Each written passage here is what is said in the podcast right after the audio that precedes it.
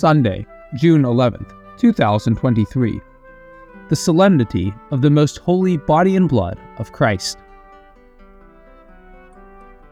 This passage is the concluding part of the discourse on the bread of life, taught by Jesus in the synagogue of Capernaum after the multiplication of the loaves and fishes. The people saw the sign. They decided to take him by force to make him king. Why do these amazed and admiring crowds seek Jesus? They are moved by an immature faith they are interested in Jesus just because they think he can satisfy their material needs through miracles. Mature faith is something else. It is that of those who understand that Jesus does not perform miracles to impress, but to introduce us to a deeper reality. In Capernaum, the crowd does not understand. Jesus attempts to explain the mystery he presents himself as the bread of life, which comes from heaven. He declares that whoever listens to him assimilates his message, his gospel, and feeds himself with the words of life. His statement, however, is not listened to. For the Jews, the bread that came down from heaven is the manna, and the food that nourishes is the Word of God. How can the son of Joseph claim such a right?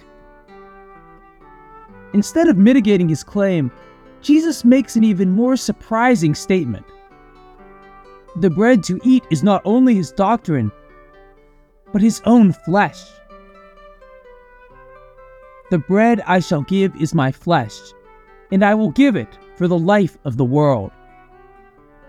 These are the opening words of today's passage.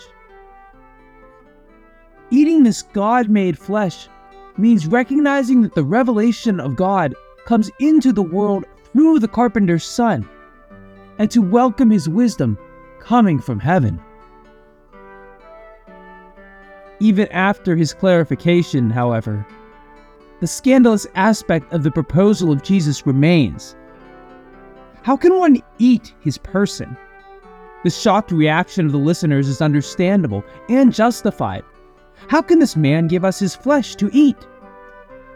They understand that he is not only referring to the spiritual assimilation of God's revelation, but also to a real eating.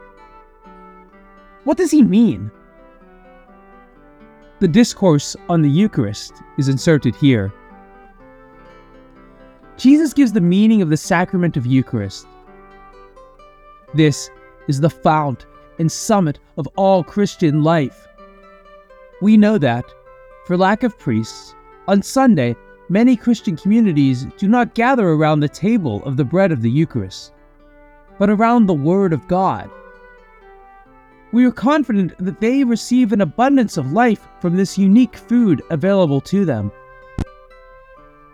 Eucharist, it must be emphasized, is sacrament that really makes the risen Christ present it does not substitute the faith in the Word of Christ.